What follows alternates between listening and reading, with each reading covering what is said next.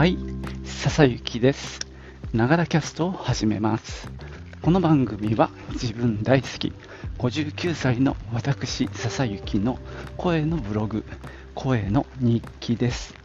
通勤途中に歩きながら収録してますので、息がはあはあ上がったり、周りの雑音、騒音、風切り音などが入ったりしますが、何卒ご容赦ください。えー、ちょっと今、雨が降り始めましたね。どうも、また台風が近づいているようで、スピードが速いということで、えーと、金曜日に静岡あたりにやってくる、そんなスピード感らしいです。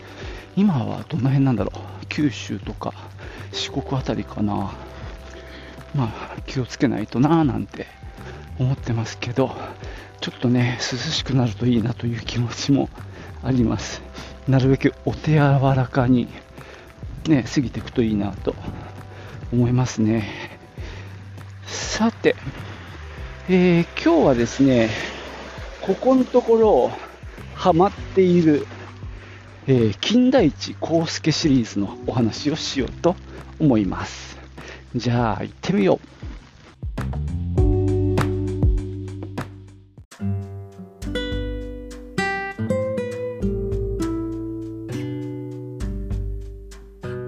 え最近ですね、NHK の BS プレミアムかな、あれでドラマなのかな、あのちょっと長編ドラマみたいな感じで、あれは再放送なんでしょうね、以前にやった金田一耕助ものをあの連続でやってるんですよ。で、獄門島をやって、あとは、なんだっけ、犬神家の一族をその前に確かやってたかな。うん、それやってた。でも今週またやるんだよね。前編後編で2回に分けて。で、悪魔が来たりて笛を吹く。それから、直近が、えっと、八つ墓村か。なんていうのをやってまして、で、実は、俺はね、全然、あの、金田一耕助、触れてこなかったんですけど、かみさんが好きで、どうもね、78年、79年の、あの、2シーズン、あの、秋から冬にかけて、あの、ドラマシリーズをやってたんですね。古谷一行が主演で、そのシリーズがあの好きだったっていうことで、あの今回のこの BS の特番もあの一生懸命見てるわけですね。まあ本当、今見ると、あれですね、時代感をめちゃくちゃ感じる設定なんですけども、映像的にはね、最近捉えたものなので、そんなに違和感はなく、ただ、設定が古い昔の物語なんですね。なんかね、どれもそうなんだけど、あの、いや、全部って言わないんだけど、例えば戦争に行って、えー復員して帰ってくる息子がいるっていうのが何かきっかけになるとかね。まあ、それによってなんか事件が起こるっていうのもあるし、あと、例えば、なんだろう、腹違いの兄弟みたいなものもよく出てきますね。で、あと、やっぱその家の、まあ、家督を誰が継ぐのかみたいなのがさっきの、えー、と福音っていうのと絡んできたりとかね、まさに当時のあの時代、多分横溝正史がその時代あの小説を書いていた時代なんじゃないかなと思うんですけども、まあ、ドラマ化された78年とかってもうそこからだいぶ時間は経ってはいるわけですよね。45年に終わって78年だから30年以上経ってるですが、まあ、原作がね、多分その終戦あたりの話なのか、戦時中もあるのかな、まあ、そんな風で、いずれにしてもその時代をこう色濃くあの反映してるなと思いますね。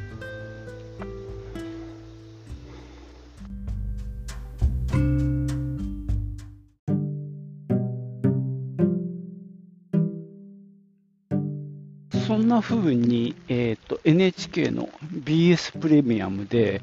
えーと、3本ぐらい見たのかな。で、役者さんがね、あの微妙に、えーと、2人ぐらいいるのかな。まあ、時期も違うだろうし、っていうのを、まあ、まとめて今、再放送してるんですけどね。で、かみさんはね、あの、さっき言った古谷一行がどうも好きだったみたいで、まあ、ね、その子供の頃に見て、すごくやっぱ印象に残っていたらしいんですよね。土曜日の夜にやっていた。まあ、あの時代って、角川が、あの、それこそ文庫本をバンバン出して、その、横溝正史のね。で、映画もね、結構やってたと思います。で、それこそ、なんか、映画の宣伝をテレビでも結構やったと思うんだよね。なんとなく覚えてんだよ、俺も。なんか、悪魔が来たりて、笛を吹くとかさ、なんか、たたりじゃーとかさ、なんかそういう部分的にそのフレーズを、まあ、覚えてて、まあ、多分ね、子供の間でも流行ってたと思うんですよね。ただね、俺は全然実はそっちは、あの、その時期、触れてなくて、まあ、むしろ今あの、新鮮な気持ちでね、それを見ているわけですね。で、まあ、当時、やっぱりその角川がめちゃくちゃ力を入れてたっていうのが、あの大きいとは思うんですけどもね、まあ、テレビでドラマ化されて、でですね、そのドラマの話をちょっとするとですね、まあ、これはウィキペディアで調べたんですけども、まあ、例えば、曖昧ですけど、77年とか78年の10月から3月までみたいな感じで第1期があって、で、翌年同じ時期に第2期っていう感じでやったらしいです。で、第1期の方が結構メジャーな作品がたくさん出てきて、あの、犬神家から始まったのかな。で、人、その後、本陣殺人事件。多分、犬神家が5回ぐらいでやって、本陣殺人事件が3回かな。なんかそうやってお話によって、あの、長さも違ってて、で、あと制作してる会社も、えー、っとね、大英と東宝っていうね、当時のその映画を作っていた映画会社が、まあ、交代というよりは、まあ、その一つのシリーズをこっちがやるっていう感じで、そのね、獄門島はこっちで、犬神家はこっちみたいな感じで、まあ、ちょっと競わせながら作ってたっていうことで、まあ、当時話題になってたらしいです。で、第1期の最後が、悪魔の手まり歌っていうので、実はこの第1期、第2期通して一番長い全6話っていうね、あのかなりあの長尺のドラマになってます。実はね、これをね、最近見ました。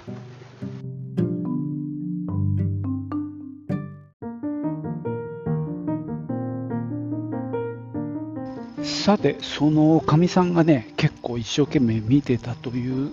かつてのえー、古谷一行さん主演のドラマ版が実は YouTube にあったんですよ。見つけまして、で、ついにその悪魔の手まり歌、一番長い全6回を、ここんとこ3、4日かけて見ました。まあ、ちょっとその感想を話そうかなと思うんですが、これはネタバレが入ると思うので、えー、っとね、ちょっと嫌な人はここまでにしてください。で、あれですね、これ、本当、上げた人すごいなと思うんですけどね、あのそんなに画質も、まあ、確かに古いんだけども、見れないレベルではない。ので、当時としては割とちゃんとあの録画されてたんじゃないかなと思うんですけどね。例えば自分ちも、まあ、当時ビデオなかったと思うんだけどもその後ね割と普通に普及してた時代には撮ってたんですが多分もっと何ていうか画質が荒かったと思うんですけどねまあまあちゃんと見れて音もねしっかり聞こえてるんで あの意外にちゃんと見れたのはラッキーでしたね。で6回かけてやるって全部でさ1回あたり多分 CM なんかを抜くと45分ぐらい賞味。それの6回分だから 45×6 5さ270分か。だから4時間半ですかねざっくり言うと。で非常にね感想としてはテンポがやっぱりゆっくりしてますね。なんせ70年代だから、まあ、50年は経ってないけど45年ぐらい前のものなのでまあ全体的にゆったりしてる。で最近その BS で見たやつはなんせ短い時間でそのお話全部をやるんでもうめちゃくちゃ話が急展開なんですよね。もうどんどんどんどんあの連続で殺人事件が起こってでこっちもさ頭の中にちゃんと入ってこない整理できないままもう謎解きに入ってえ今の何？みたいな感じでもうかなり置いてきぼり感がすごいんですよ。でやっぱね連続殺人事件が多いので本当次から次へみたいな感じになっちゃうんだけど、まこの悪魔の手まり歌も実際はそういう連続殺人が起きる。結構あのめちゃくちゃな話ではあるんですよ。でなんせ3日未満というかあの 3, 3日連続で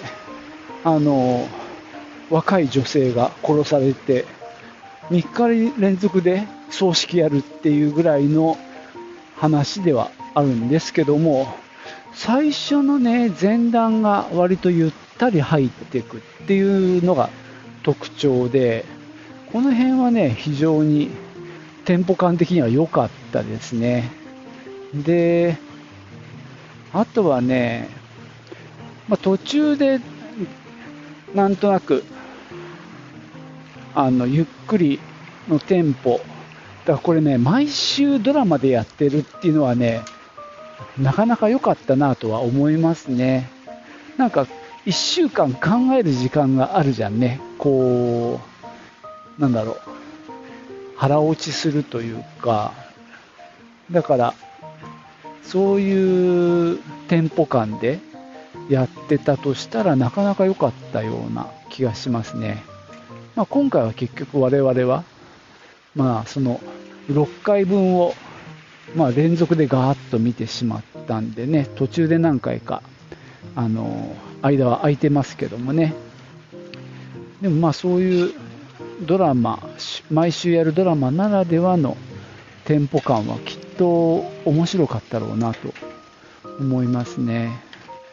で、例によってなんですが、これがまあ、毎回そうなんだけど、謎解きした後でもなんだかよくわかんないっていうね、このもやもやする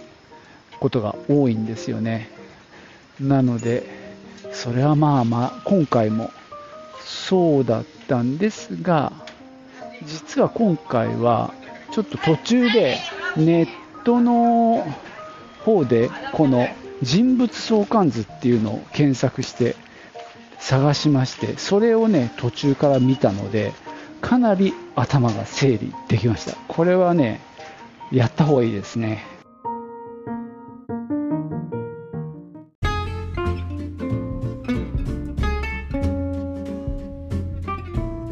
この人物相関図ってやつね実はさその長い6時間以上あるえー、YouTube 半分ぐらいまで見たところで、やっぱこれわかんないわって思って、一回最初に戻って、で、見始めたのね。で、白紙のさ、A4 の紙にメモを書き始めたんですよ。で、登場人物、最初に出てくるときに、ちゃんとテロップで名前が入るので、それをこう、メモってったんですが、ちょっとやったところで、いやいや、これは絶対ネットに転がってるなと思って検索してみたのね。今回で言えば、悪魔の手まり歌、人物相関図っていうので検索かけると、まあいろいろ出てきました。やっぱりすごいなって思いましたね、これは。いろんな人がね、いろんな相関図を書いてるんですよ。で、その中から割と分かりやすいやつを選んで、まあ、それをね、見ながら、そのドラマを見ることにしました。で、この方法はもうね、皆さんにお勧めしたい。なんせさ、見てると、あれ、この人誰だっけこの人とこの人どういう関係だっけ？みたいな感じなのね。悪魔の手まり歌の場合は、えー、っと、主に3つの家が出てくるのね。そのうち2つは、その、鬼小部村っていうね、その、舞台となった村の、まあ、大きいお家2軒がまずメインであるんだけど、またもう1軒、ちょっと、あの、絡んでくるお家があって、さらにもう1軒、あの、金田一耕助が寝泊まりする、あの、温泉旅館も出てきて、この4つの家がま絡んでくるんで、あの、こいつらの関係一体どうなんだとか、こう、誰かが殺された時に、これはどこのお家の誰みたいなものが、こう、やっぱその場で、ね、図を見ながら、ちゃんと見ていかないと、もうちょっとついていけなくなっちゃうっていうのもあってね、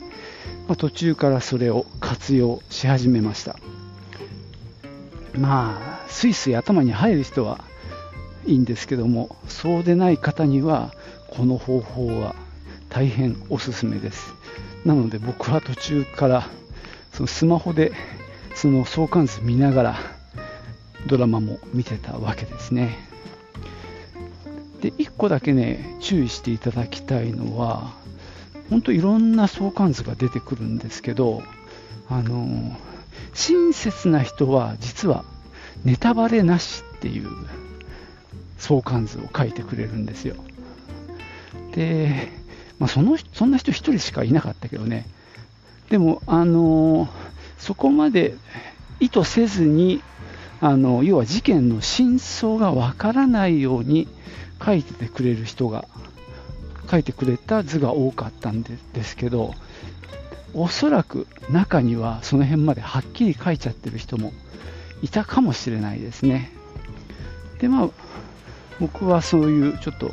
ネタバレなしっていう人の、まあ、それもさあの Google で検索するとあの図だけがバッと出てくるんだけどその図から元記事に飛んでいくと、まあ、ブログだったりするんですけどブログもそうやってあのネタバレなしのところで止めてくれてる。こっから先はっていうのはねネタバレありっていうのは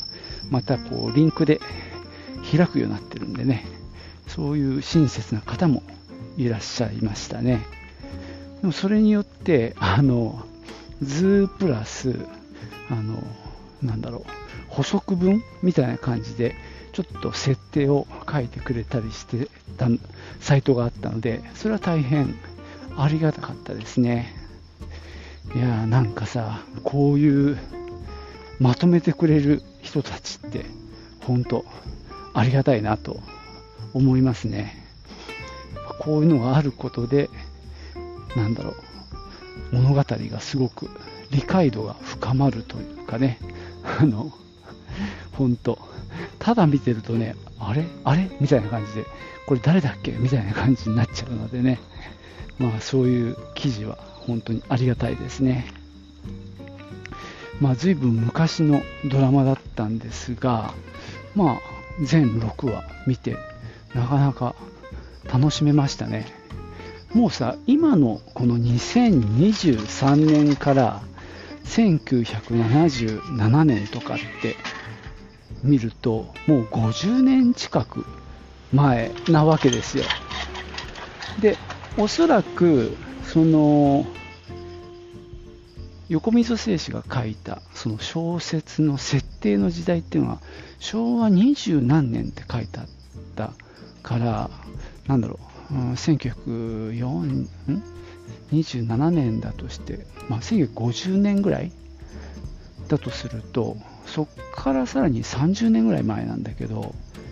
僕らから今から見るとその50年前も80年前も何ていうのかもう同じに見えるっていうのかなその古さの感覚的には。ね50年前に見た時はさあのその昭和20年代っていうのに対する解像度はもっと高かったと思うんでちょっと違うなって思ったかもしれないんだけどもう今になってみると50年前と80年前の違いってもうよくわかんないって感じはするのですごくねあのリアリティがあるなと逆に思いましたね。そんなわけでね、まあ、もしかするとこのドラマシリーズ YouTube でまた見ていくかもしれないなっていうかちょっと見てみたいななんて思ってます、まあ、ちょっとこれはあのね、悪魔の手まり歌の感想というよりは、ま全体の話をしてきました。またね、もしかしたら続き話すかもしれません。では、最後までお聴きいただきましてありがとうございました。じゃあまたね。チュース。